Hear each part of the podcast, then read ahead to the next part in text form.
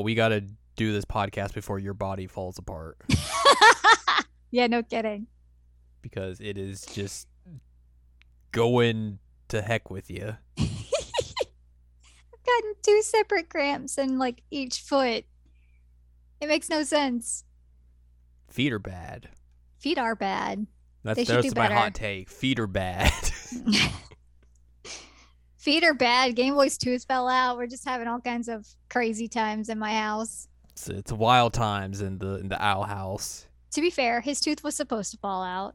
Yeah, you didn't like punch him and knock it out or something, or he didn't like fight Maxwell and knock it out. Yeah, he's a yeah. he's a bab. He's a bab. He lost his bab tooth. Yeah, you gotta go put it under your pillow and wait for the, the kitty tooth fairy to come. Him catnip. Yes. Drugs. Anyways, hello, welcome to this week's episode of the Seasonal Anime Checkup OVA. It's a podcast where we have conversations about video games, anime, and manga. Hello, I'm Jared, joined as always by Doc Al and Lady M. Hello. This is episode number 271 of this here podcast. The first episode of March. I know, very much time. Exactly. Oh my god, this year's flying. I mean, the last few years have flown, Okay, that's fair. despite global events. Yeah. Time just flies. When you're not having fun. No. Yeah. Um. Either way, we're gonna have just a little chit chat this week. Yep. Little low key episode. Not about the show Loki or the wrestler Loki. That would be a very much different podcast. Or our our former friend Loki. He's still our friend. He He's just still our does- friend. He's Yes. still he's not on this plane anymore. Yes. The ghost of Loki. The ghost of Loki who hangs out in the box. There's too many Lokis out there and about. Yeah. At least mine was the good one. And to be fair, all of them are Yeah, mine was also. so it's, it's, it's fair that the name exists. Either way, we're, gonna, we're gonna have a little chit chat because um, this discussion has popped up again recently. Mhm. Um, what's the deal with game reviews? Okay. Uh, this kind of came about again with the the release of one Elden Ring. I know, shocking that discourse is happening around a Souls game, What? which like we're not gonna talk about that kind of discourse or anything, but you know, it is an interesting conversation about like you know how do we approach game reviews in 2022? Like, how do we approach them nowadays when, you know, video game outlets aren't the biggest thing that provide video game news or impressions or anything anymore, and that's the way it's been for like almost like a decade now. You would just you would basically say, right? Mhm. Ain't the 90s anymore, where you know you go to the magazine store or your local grocery store and pick up your favorite video game magazine and be like, oh, I gotta read the reviews and see what game is good. Mm-hmm. Like you could just go on the internet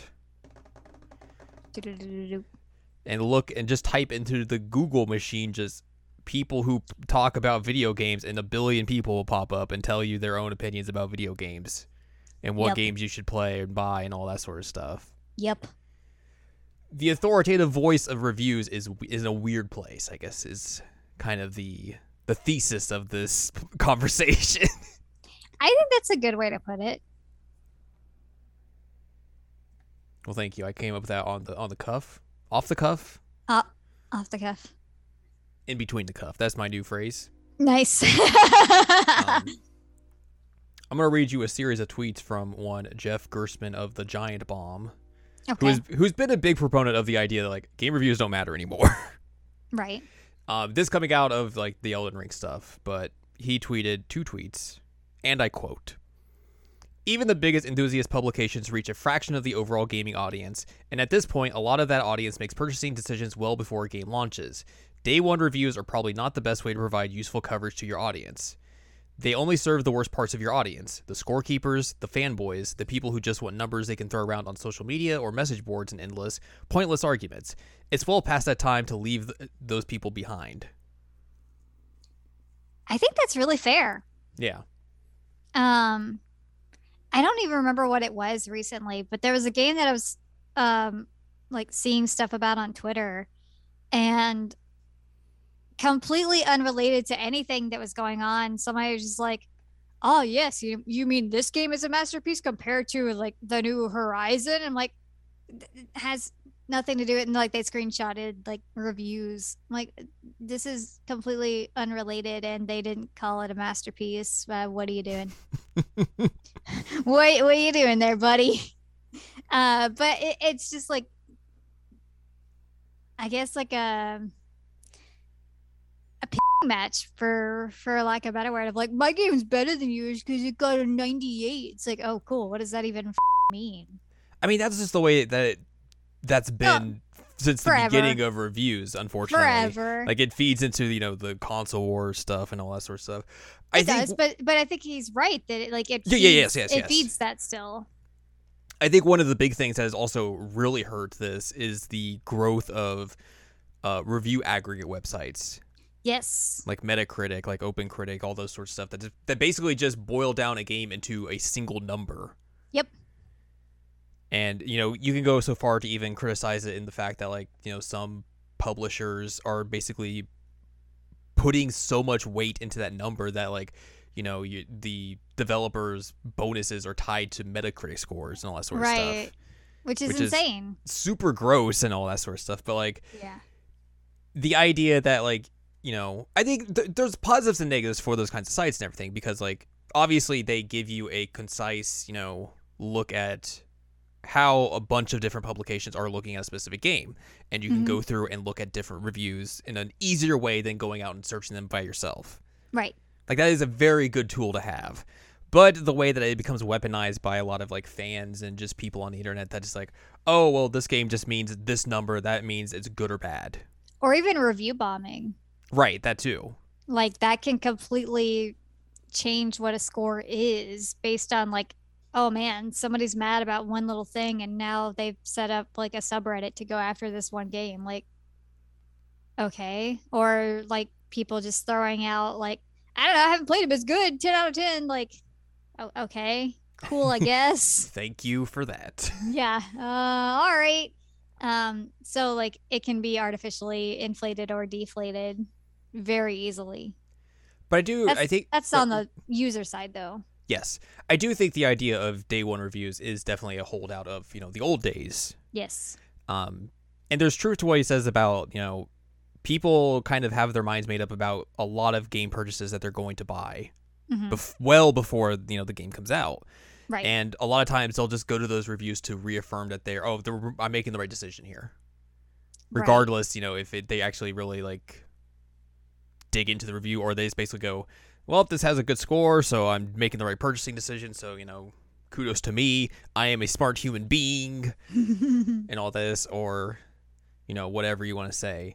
Um i mean there's definitely times where like you know i'll go i'll be very like cautious about a game and look to review scores when it comes out and be like okay maybe this is something that i want to pick up. Or if it's not like okay maybe i can hold off on this maybe for a sale or just not get it at all. Like there is definitely mm-hmm. still merit to reviews and all that sort of stuff. But do we need publications essentially kind of doing the same thing that a lot of developers have ended up doing themselves and that like you know reviewers end up crunching a lot just to get reviews out day one? Right and it's a bad practice to have. Well and especially with like a lot of games needing patches now like day one release like you're not really getting the full experience by doing it that way and they're like killing themselves to try and get everything out in time and mm-hmm. even then they're like oh yeah you know I, I haven't even gotten to finish it but here you go here's my review. It's like you weren't given enough time to no. play this and so i don't know that you were really able to like come away with a well-rounded review of it. And that can be on two different sizes because a lot of times publishers will just not give you a game out in time. Correct correct. But also the idea that like you know we have to have these game these reviews out day one because we got to get those website clicks we got to get that ad Mhm. revenue is Mhm. also another side of this that's like you know it's not good. You're just you know you're doing the thing that you you constantly are criticizing developers for but you're doing it in a way that like you know a lot of people just aren't going to talk about because they don't understand that experience or anything right so it's it's a very weird double-edged sword in the grand scheme of all this.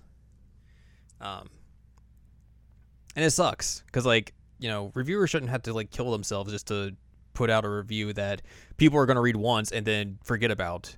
Right. Because that's like a- another weird thing that you have to, you know, look at when it comes to game reviews is that they are a a moment in time. hmm They are for that game of that, you know, specific moment where like, you know, it's the the day one version or anything. Like a lot of times reviews don't go back and update it for like to talk about like, okay, well we they patched this, this and this and this, you know, changes the experience or makes it better and all this sort of stuff. There are some game or some publications that do that. And, you Mhm. know, for some games it, those are warranted. But, you know, for a lot of games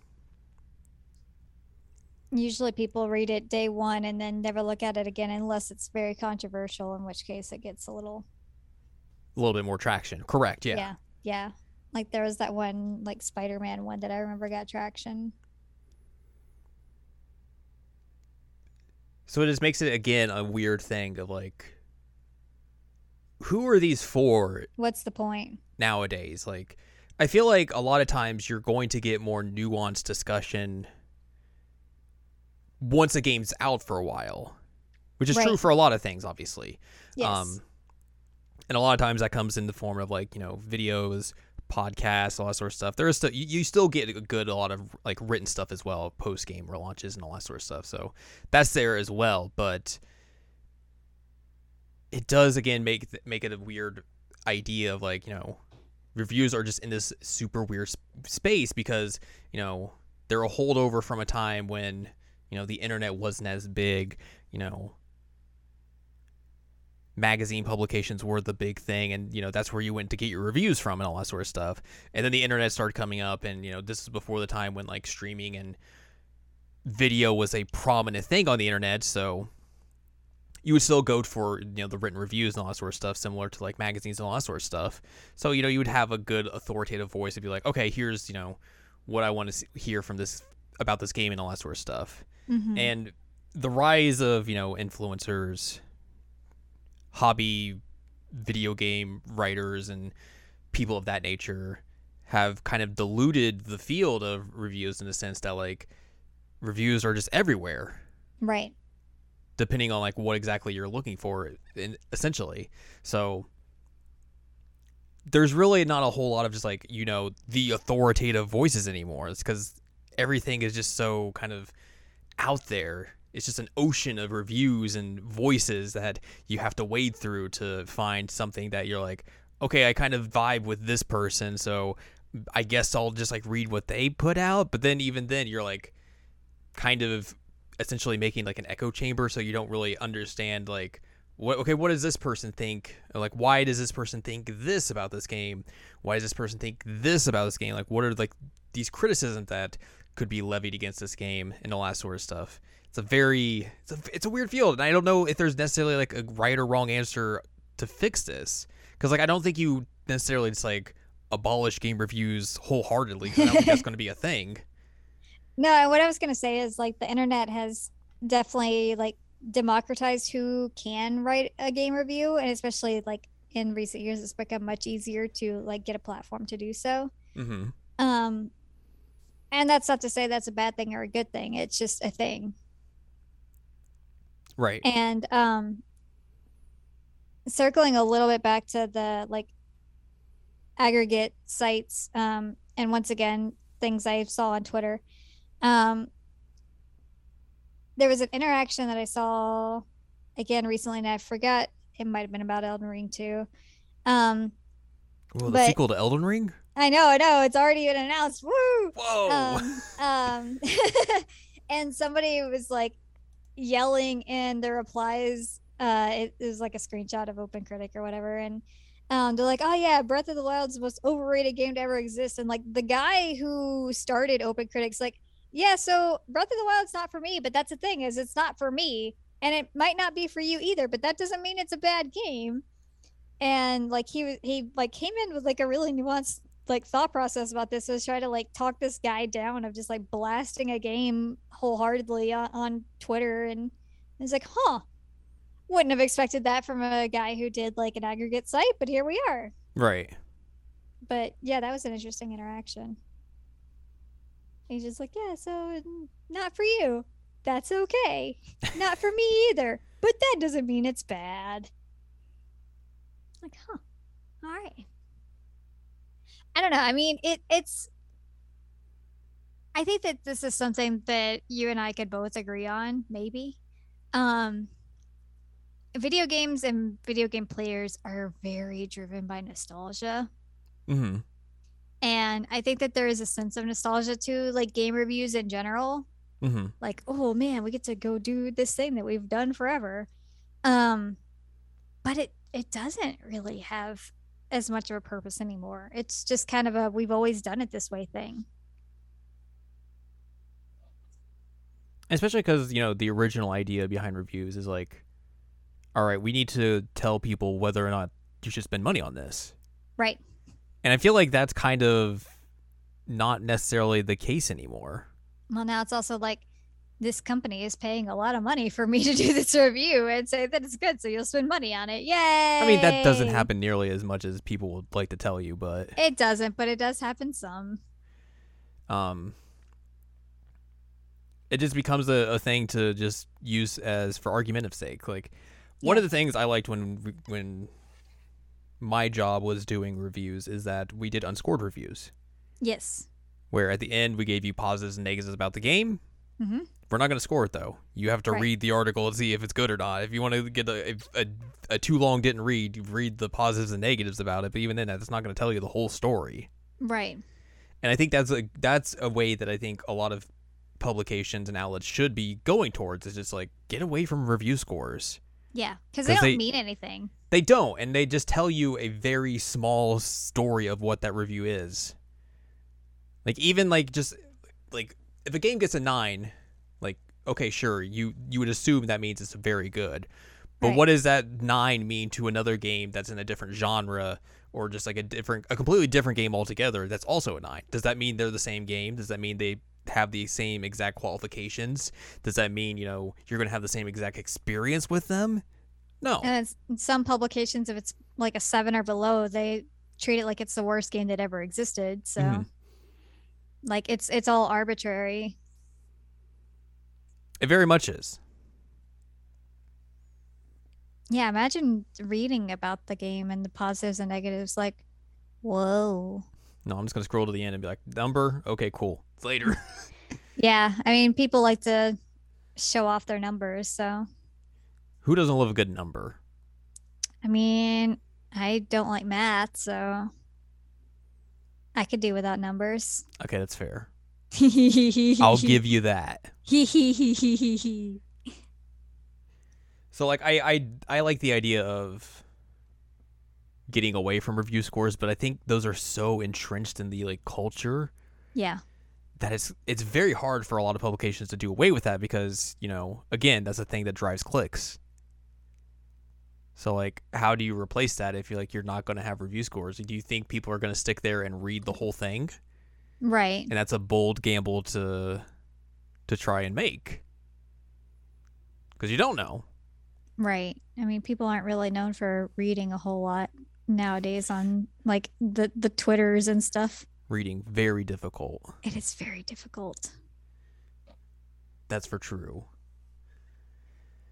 but yeah it's, it's a hard problem to to try and fix because it's so ingrained in the culture and everything hmm that you know you try and get away from it like who knows what the ramifications for you are going to be. Um something else that i think was interesting that came out of the whole elden ring stuff was the idea that that game got a lot of very positive reviews and like not taking away from the game or anything or saying those reviews aren't without merit or anything. Mm. but a lot of those reviews are were written by people or you know done by people who were enthusiasts of souls games Right. and you know That would look very different than like me writing one. right so there, there was a lot there was way fewer people who were writing reviews for that game that were like newcomers to the, the series and all that sort of stuff hmm so it's hard to find like you know the differences between reviews in that particular instance of like okay if i'm coming to this for the first time like how like what what would I look to as a new player? Like, who do I need to go to to find you know people who've played this as a new person and have that experience with it, rather than you know the ninety percent of the reviews who are like you know are ingratiated in the culture of the Souls genre and everything that they you know they know the ins and outs of it, but they're not coming to it from like a new player's perspective, and Mhm. that kind of brings up the idea of like you know who should be assigned reviews and everything. Do you give a review a, a game to a person you know who knows the ins and outs of that genre that that series and everything or do you give it to someone who has no knowledge of it Mm-hmm. and see what happens again it's a hard you know question to answer because on both on both hands i have two hands holding up here You have two hands? What? yeah two hands Wow. you know, there is worthiness to both reviews.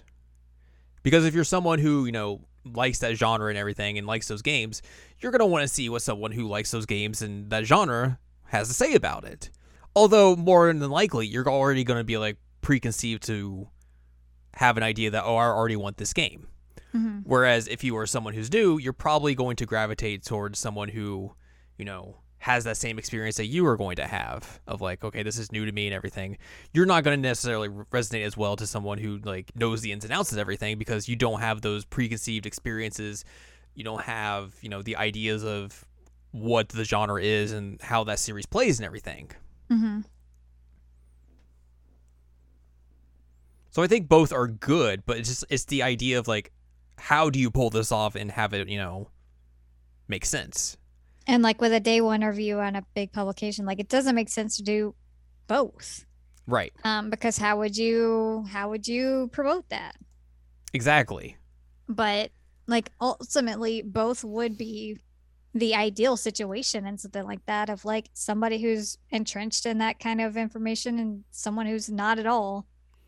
And the thing is, is like, you know, no no publication is going to want to pay two different people to Nope. to play a game, nope. which is the the sad thing about that. Um, there was a an interesting take on this when um, Dark Souls two came out. GameSpot did a thing where they gave you know they did the, they did the two review thing. They gave you know the one review to someone who had already you know had played the played Dark Souls one. Mhm. They had an idea of what these games were. They also gave a copy to someone who hadn't played the games before. And the idea that came out of it was that, you know, one score was a 9 out of 10, which was the, you know, the person who had knowledge of the series and everything.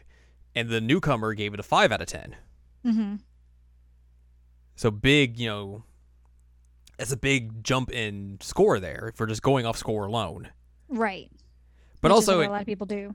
Yes, but also it's a you know it's an interesting dichotomy there of just like how could a review score differ or just a review in general differ so much between someone who is you know experienced with this and someone who's a complete newcomer.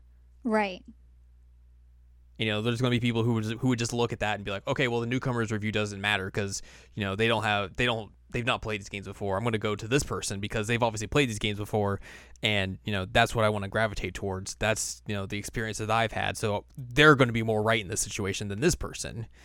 That's going to be a, a problem that's going to come up. But I think you know that experiment, like you know, it's obvious that they ha- there hasn't been a lot of those experiments done since then Mm-hmm. but I think it's an, a good idea because like you know you get those different experiences because everybody's going to ha- come into games with you know a whole bunch of differences in terms of like you know what games they've played in their past you know how they play games how much time they can devote to games um, what they get out of games like what's their experience that they get out of each and every game that they play. All of that is different. So like having these different ideas of reviews even just from a singular publication so have multiple reviews is a like i think it's a good idea because you know you're going to give more people an opportunity to see exactly like what exactly is a game giving me. And i think mostly the idea of you know the multiple review thing is kind of more embellished or embedded into like like podcasts and video stuff where you can have multiple people from a publication come together and just like sit around and chat about a game and you know talk about their experiences in a you know more casual free flowing type of format than necessarily a review would give you because there you know you can bounce off ideas off each other. You can have you know debates and all that sort of stuff. You can have just casual conversation about you know mechanics and story and blah blah blah blah blah blah in a way that it makes it a lot easier to do so than just like in a singular review from one person hmm and one person's point of view and that's it. I mean, it makes sense to me. well i'm glad it makes sense to someone. Well, I mean, like we have, we don't necessarily always play the exact same games or have the exact, exact same experience with games in terms of like, um, like you've played more of those type games than I have. hmm I played one, got super mad at it, almost broke a controller, and never again. Except for you know, I'm gonna play the Final Fantasy one because that's stupid and it has easy mode. Um, but mainly because it's stupid. Um, but like you have more experience with that than I do. But we could still like have conversations about those type games and get different perspectives on it. And I think it would be a a more well-rounded and nuanced take on a game than like here's a game that has a 95 okay sure cool Right. what does that mean So, like, okay, let's put this into exa- an example for people to understand that relates more to us. examples Example. i love examples I know. Um, a month ago, we talked about Super Mario 64. yes we did you If don't we- like it If we had both done singular reviews of that game, by that I mean obviously, you know, the traditional format of just, you know, writing individually us writing stuff down about that game and blah blah blah. Here's what we think about it, blah blah blah blah, and assigning scores to it. Mhm. We would have very differing ideas of what that game is. very different very differing scores. Whereas, you know, when we come together for the podcast and everything, we're able to talk about those differences, able to have interesting conversations about those, you know, be able to kind of enlighten each other on our various viewpoints. Obviously, you know, we played that game together, so we both had an idea of like what we were going to say going into it and like how the conversations would flow and all that sort of stuff. But we're able to bring more of a an idea of how that game can be very different for people in that conversation rather than if we had done two separate reviews right. of that ga- of that game. And I think that in essence is a weird way to show like how reviews have evolved hmm over the years is that I think a lot of it now kind of comes down to you know there are going to be you're still going to be able to find good reviews out there. Like you're still going to be able to find people who you agree with you know you're going to seek out those voices in particular you, and you respect what they have to say about yeah. i think that's just going to be a common thing regardless. I mean that's the thing you know for every walk of life for every media out there whether it's video games movies you know books. books or even stuff like those still exist. Yes. Stuff like sports you're going to gravitate towards certain sports writers you know for like your your certain teams or athletes and all that sort of stuff.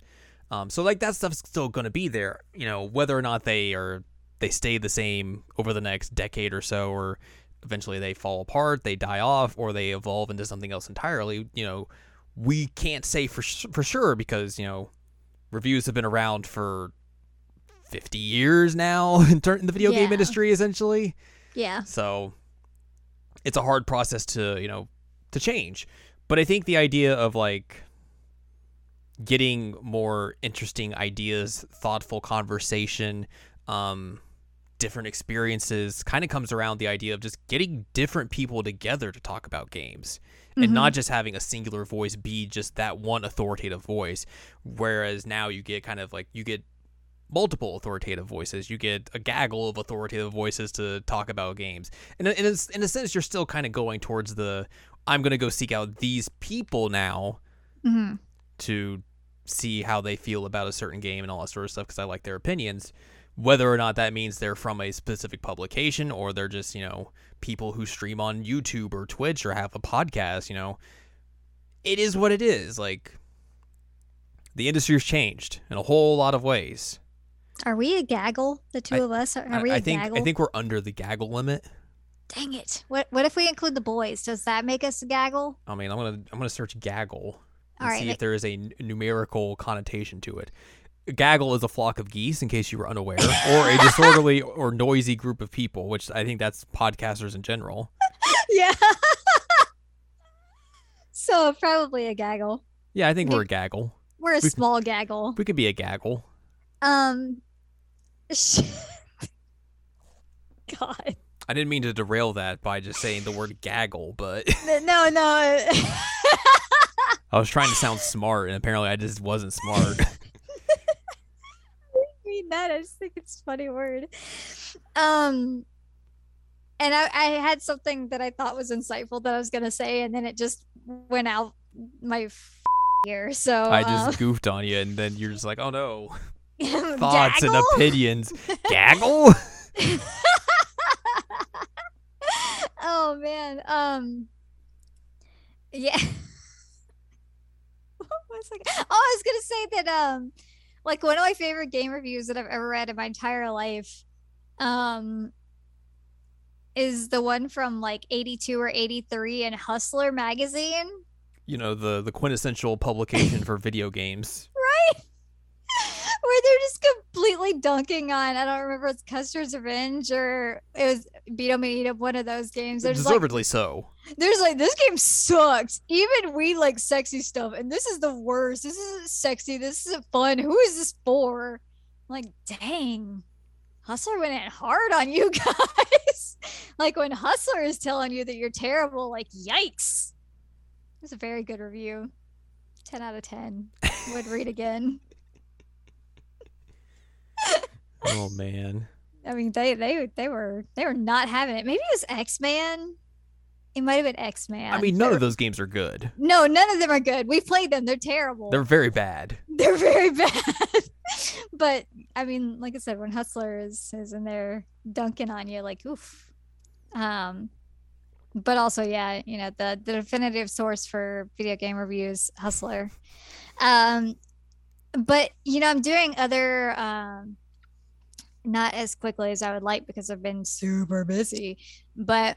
I've been going through that stupid magazine from 1999 and 2000. Remember? Yes, the wrestling Um, magazine clearly. the the wrestling Esquire video Maxim game magazine. Not- it's not Maxim, Maxim to be fair, but it's basically knockoff Maxim with wrestling and video games.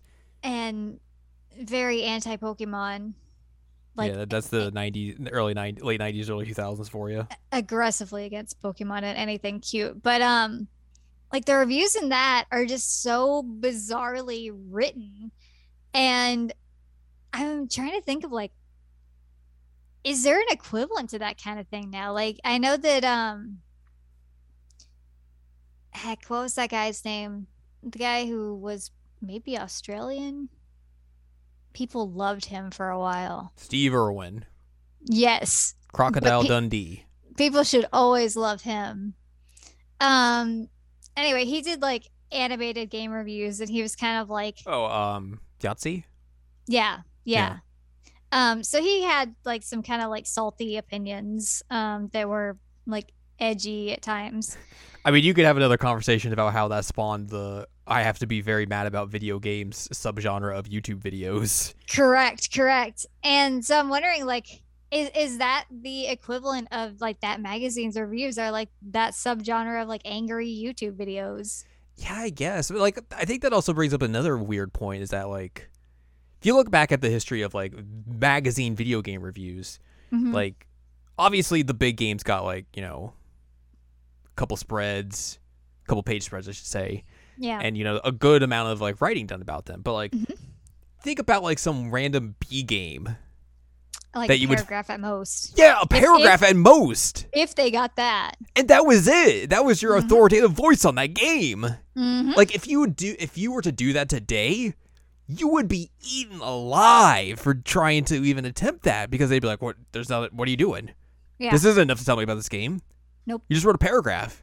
Yeah, what are you, some it. lazy expletive, expletive, expletive, expletive? like, what's wrong with you? I think that's what we need to bring back: paragraph reviews. Oh boy. One paragraph score. That's it. It's uh it's Call it a day. One would think to like write a paragraph review like that had to have been pretty hard to do to get like whatever information you had to do with one dang paragraph. Or you just don't care. Or you just don't care. One or the other. I wonder. uh, Um, keep talking. I want to see if I can find a, a one paragraph review of something.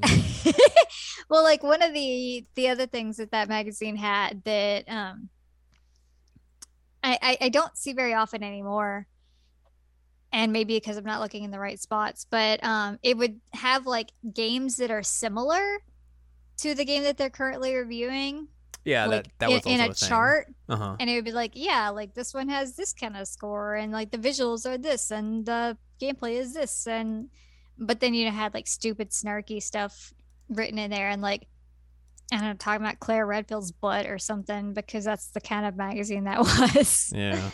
Um, I don't know, being sexist and racist at the same time was just a, a good old day for them at the time. I mean, to be fair, that magazine's very bad.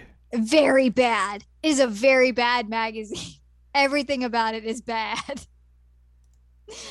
but um yeah, the the review system is is it quite wild that they're like, oh yes, let's compare. And some of them like are not really comparable, so I'm not sure why they put them together other than like they felt like they needed to. I don't know. hmm What are you looking up? I just I found an old issue of EGM on the Internet Archive. I'm trying to see if they have any like weird Paragraph, just paragraph reviews. reviews. There's a lot of paragraph previews, which I wonder if like you know previews are by and large a thing of the past now. Like, do you still have Yeah. some previews here and there, but like a lot of it's gone. Yep. Like, is that going to be the way the reviews go at some point, where they're just like you see a handful out each year, and that's it? It's a good question. So EGM's weird, I guess, because they'd have multiple people review games Yes. and give it different scores. Where their formula for this episode, for this issue from July 1998 is like one reviewer gives it like a lengthier review, and the the other three are just paragraphs. Huh. So let me see if I can find a game that would be interesting to to hear about. If it's on here. Because you don't know. No. No? I know I know nothing. you know nothing. I know nothing. I'm just looking at Maxwell being a super cutie pants.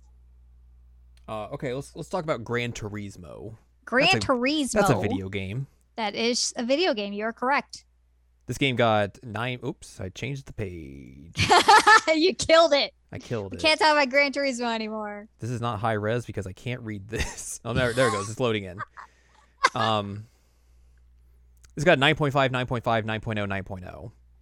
Best features, just about everything. Worst feature, mostly Japanese car names and models, which, all right.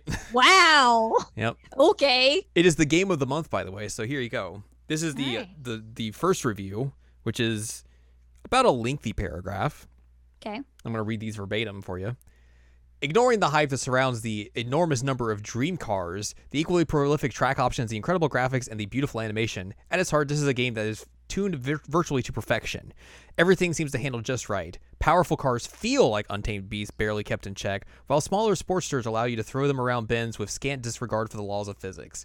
The cars respond with over and understeer, just as you'd expect them to, in a way that no other game has managed to convey. This just isn't a quick fix racer, though. After getting your thrills in the arcade mode, you can switch to the more complex meat and potato side of things, the simulation mode.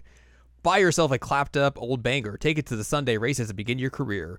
Win some money, upgrade your jalopy, and eventually find yourself in a position to buy a GTR spec Acura NSX capable of sp- snapping knicker elastic at 100 paces. Uh, That's a phrase. What? If I have any quibbles with the thing, it's the overly fussy way that you have to earn a racing license to compete in different events. It's a great idea, but the procedure is a little long winded. Aside from this, this is wonderful. Gran Turismo really is the definitive racer. So, do you feel like you got an earnest way of understanding what that game is about in that paragraph? I mean, I think uh, it's about racing. All right, well, let's listen to the second one, which is a lot shorter paragraph. Okay. Get used to this quote because you're going to hear it a lot. Gran Turismo is the best racing game of all time, which that's not true anymore. Woo! GT is loaded with so many, so much death, so many options, so many cars, so much variety. It literally, I it just, said death. yeah, it's also death. It just literally destroys anything that's come before it. Everything Literally destroys. Everything about the game is just about perfect, except for the lame fact that many cars still have their Japanese names and likenesses, because that's what they're named are. Aside from that, however, GT just rocks. Do you feel like you got an honest review of that of the game from that paragraph? no! I, this person's just angry about Japanese names. I guess so. All right, let's read the like, third one. Literally destroys or obliterates and also like it rocks. Like, what does that mean? Look, The first one was way better. well, it was also longer. Yeah. GT is arguably the best racing game out right now. Don't forget Need for Speed 3, in case you forgot. I'm amazed at the number of cars they packed in this title, over 160. They're not cookie cutter either. They're they all handle differently, not to mention being real. I can race my CRX, very cool. Imagine the high adrenaline gameplay of Daytona distilled into a realistic contemporary racing sim. A darn good mix. There's just not enough space to give this one its due praise. Do you feel like you got an accurate representation of this video game from that review? No. Which, by the way, you know, the the last two reviews were similar, right? You would think Right. there was a 0.5 difference in the score, Okay. and then finally the last one. As good as Gran Turismo is, I love it dearly. I've got to p- complain about a few facets of this brilliant game. Okay. First, getting the different licenses is annoying. I'd rather have access to much to more things much quicker. What if you had like uh, microtransactions? Hmm? Oh, oh God, no. Also, there should be more American cars. Oh my God. I have an Acura Integra, and I'm disappointed they only have the Japanese styled one in the game. Despite my gripes, every racing fan should almost feel obliged to buy this game. Do you feel you should buy this game off of that review? Why are they so upset about Japanese cars? I don't know. They do it's a Japanese game, right? Apparently not. you would think because that that was very much you know the thing. Oh boy. Um no. Like I said, these people just seem salty about it being Japanese. But this was the way reviews were at the time. No, you're right. You're right. I just like I'm not. I'm, obviously, I'm not saying that to you, but yeah. I learned more about what that person drives personally than I did about the game. All right. Well, okay. Okay. Let's listen to this review for Grand Theft Auto, Oh boy. the first one. Oh boy. Let's see if these these short. I'm gonna. I'm not gonna read the the long one. I'm gonna read the shorter ones for you and see if you feel like they have an accurate representation of the original Grand Theft Auto. Okay. Bringing new meaning to politically incorrect gaming, Grand Theft Auto may become a sleeper hit. While challenging at first, using the overhead view to execute the mini missions turned out to be rather cool. I, re- I really got into the ambiance of the game, especially the urban atmosphere. The attention to detail, music, language, etc. helps a lot. A map option would have been nice, but no biggie. Action adventure fans will eat it up. 6.5. They don't explain their opening line at all. No. No. They don't explain why it'll become a sleeper hit, why is politically incorrect gaming. But again, No. also, it's a paragraph, so like, you gotta say something flashy and then just be like, I can't explain this. Right, right. Like you're just saying words. They don't mean anything. Obviously, like, you know, reviews have changed in the, what, 22 years that this review, this this magazine came out. Yeah. So, like, obviously, you're not gonna have reviews like this anymore. Like, I, that's why paragraph reviews like this just don't exist anymore. Right. Even though they probably they should. Let's bring back paragraph reviews again. Oh God. But yeah, uh, I'll read you this other one because it's a lower Okay. score. It's the lowest Just score I think out of all of them. First funsies. Let's face it, this game's hype is based 100% on its so-called controversial and mature content. Without the swearing and the criminal activities, GTA would have very little draw. The action does have an old school arcade feel to it, which is a plus. And I have to admit, I had fun carjacking and cruising around the city. GTA is definitely worth checking out, if for nothing more than seeing how naughty this game can get. 5.0. Now, does that tell you? I mean, obviously, it tells you there's problems with the game, Yeah. but does that explain why it's a five? No. I mean, no. But this was the this is the authoritative voice in 1998. This would be what you'd go to. I mean, it's one of them, I should say. It's not the Right. authoritative voice, but I mean, EGM was one It of the one of the- biggest. One of the biggest, yes. and this is just how they did reviews. You get Right. multiple scores, and then you would just have to read this and kind of figure out: do I average all these scores up, and that tells me how it is? Is do I just look to one person and be like, okay, I, I agree with what they say and that's it?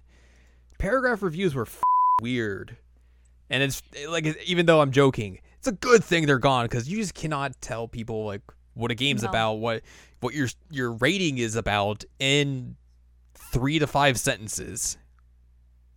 But If then you also end up with like the echo chamber there too of like, oh, you know, I agree with this person says, so I'm gonna go read their paragraph reviews on every single game and like, you know, that Totally. that, that builds that and even though or I think like they're trying to like circumvent that by having you know multiple Yeah. review scores, but they are, but you can still fall into that by just being like, okay, well, I'm just gonna seek out this person, see what they say, and okay, Mhm. subreddit, Reddit, all right, time to Mhm. go to the Walmart, time to go to the Kmart, spend by thirty nine ninety nine because that's how much video games were at the time. Sam Goody. The Sam Goody, and pick up my video game. Sam Goody sell video games? Sam Goody is where I got video games when I was a kiddo. Huh. I My don't remember brother ever getting there. games from there. But also, I think Sam Goody like left my area in like 2000. My brother worked at a Sam Goody. So they probably just like they were just in the music, and then they're like, "Ah, we're out of here. See you later.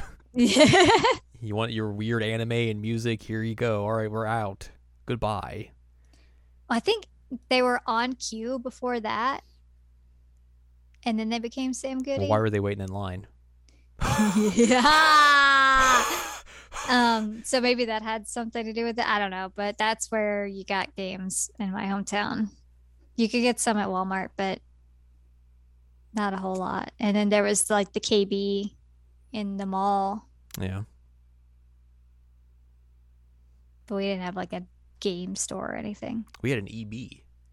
Whoa, aren't you fancy? know, then it turned into GameStop. We didn't have we didn't have either of those things. My hometown still doesn't have a dedicated obviously, like, it's not- It's not. We don't have one here. Here, Like, Yeah. you have to travel for it, but like that was a thing in the mall. Just go to You would have had to drive like 45 minutes to get to one. Maybe. I don't Right. even remember if there was one in my in, at 45 minutes away. You might have had to go to Memphis. Jeez, Yeah. jeez, Louise, Yeah. Podunk. yeehaw. Yeehaw indeed. That's why the the mall there looks like zombie apocalypse. Like legit just um Dead Rising happened in my hometown. That mall's a mess. Yeah, I can Yeah. believe it. Rip. Um, well, regardless, reviews are weird in a weird space, in a weird spot, and they're weird. Yeah. They've always kind of just been weird. Well, and I mean, like some games, I I just will not read a review on. Like honestly, anything that's Muso ra- related, I will not read a review on because I can guarantee most of them are going to be mostly bad hmm because it's just not a genre that people really like that much. Yeah, Like they're like, oh no, I have to press these buttons and then I take on thousands of dudes and I'm tired of doing that after a while. It's like, cool. All right. Fine. But like those never, ever, ever get good reviews. I, I wonder, like, probably the highest ones, even Hyrule Warriors. That would be my guess anyway. yeah, probably. I will say, I think another kind of problem with reviews is that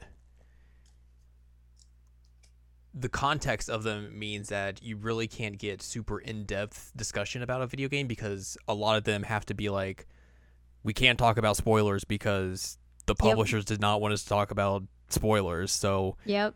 you know you can't really get that in a review obviously but obviously if you're going to review you don't want to be spoiled for a game like i get that idea but there's a whole lot of stuff like around like oh i want to talk about this part of the story but i can't talk about this part of the story so i'm going to tiptoe around it and make you know allusions to it but i can't really talk about it because i'm i'm not allowed to so eh.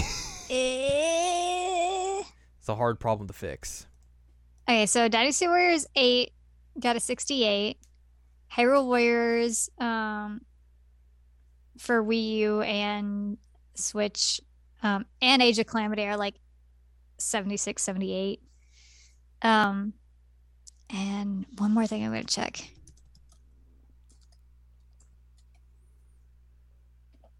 get to hear my fast type. 74 for Fire Emblem Warriors, which is arguably one of the better ones. What about the Persona Uh, one?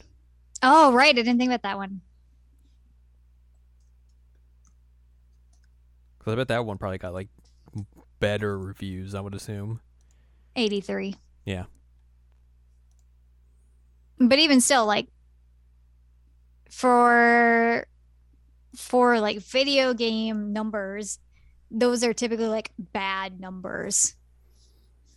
So or they're at least falling into the yellow in the Metacritic, which whoa. Um Gosh. so yeah. Uh I will I will never ever read reviews for a Muso game. I don't read them for Otome games either. Well, it's because probably there's not a whole lot of people actually reviewing Otome games, unfortunately. Yeah, the definitive person for Otome reviews is Otome Kitten. Yeah. Yeah. Otome Kitten's pretty good though. I've only been steered wrong a few times. and even then, like, you know, I can't really be mad about it. Yeah. I think either way, they're still they're going to be in a weird spot for the next couple of years. They're going to just continue to be in that weird spot Mm-hmm. because this publication is still going to want to put out reviews day one, regardless of what happens and all that sort of stuff. And I don't like I I don't know the way to fix this. No, I don't either. That's not my job. That's above our pay grade, man. That's above our pay grade. But we'll just keep doing the thing the way doing things the way we do it. And I think that's a pretty decent way to talk about video games and review context, which is kind of what we do. So we'll be we'll be our gaggle of we'll be your gaggle of people. gaggle of people who make reviews here Yeah. at, at the podcast. And I think this is kind of probably going to be the way things are just going to continue to go. Yeah. This is going to trend more this way unless some other new phenomenon pops up and changes the way we look at video game coverage. So there's that. I want to tell you though, um, I don't know if it's because of the people that I follow or don't follow or whatever, or if just I've been super busy. Um, I've yet to see actually a single review of Elden Ring so far. so I don't actually know how well it's doing or not. Uh, well, if you want to, well, let's go to an aggregate review site. Let's do it. it is averaged at 96 on OpenCritic. Okay. So it's gotten a lot of positive reviews. I mean, it's no Bustafellows. I mean, what is? I'll finish that one day. Yo, Either way, I do you have any more thoughts on this or do you want to wrap this up? um, I got nothing, man. All right.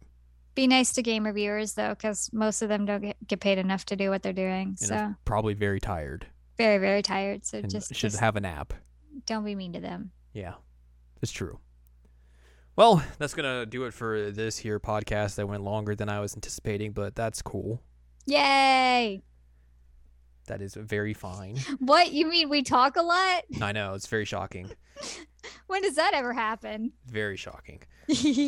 Uh, but if you'd like more from us, head on over to seasonalanimecheckup.com or sac.cool where you can find past episodes of this podcast and other podcasts like Jared Now Watch. You can also find columns and reviews on the site as well. Speaking of, hey, ha! non-review, non-scored reviews on the website. Woo woo! If you'd like more from Ann Ladium, go to annladium.com. She's got columns and reviews. You can follow us on Twitter and TikTok at Anime Checkup. You can buy our books, One Shiny Moment, A Critical Analysis of Love, Life, Sunshine, and Hot Tubs and Pac-Man on Amazon.com. And you can support us on Patreon, patreon.com slash S-A-C-O-V-A. Buy us a slice of pizza, get access to unedited versions of the podcast early, and a whole wealth of bonus content as well. Contribute to Game Boy having the the kitty tooth fairy visit him. Yes. Mhm. Next week, we'll talk about something. Yeah, something. We'll figure it out and we'll reconvene and have more chitty chats What? with our gaggle of people. Our gaggle.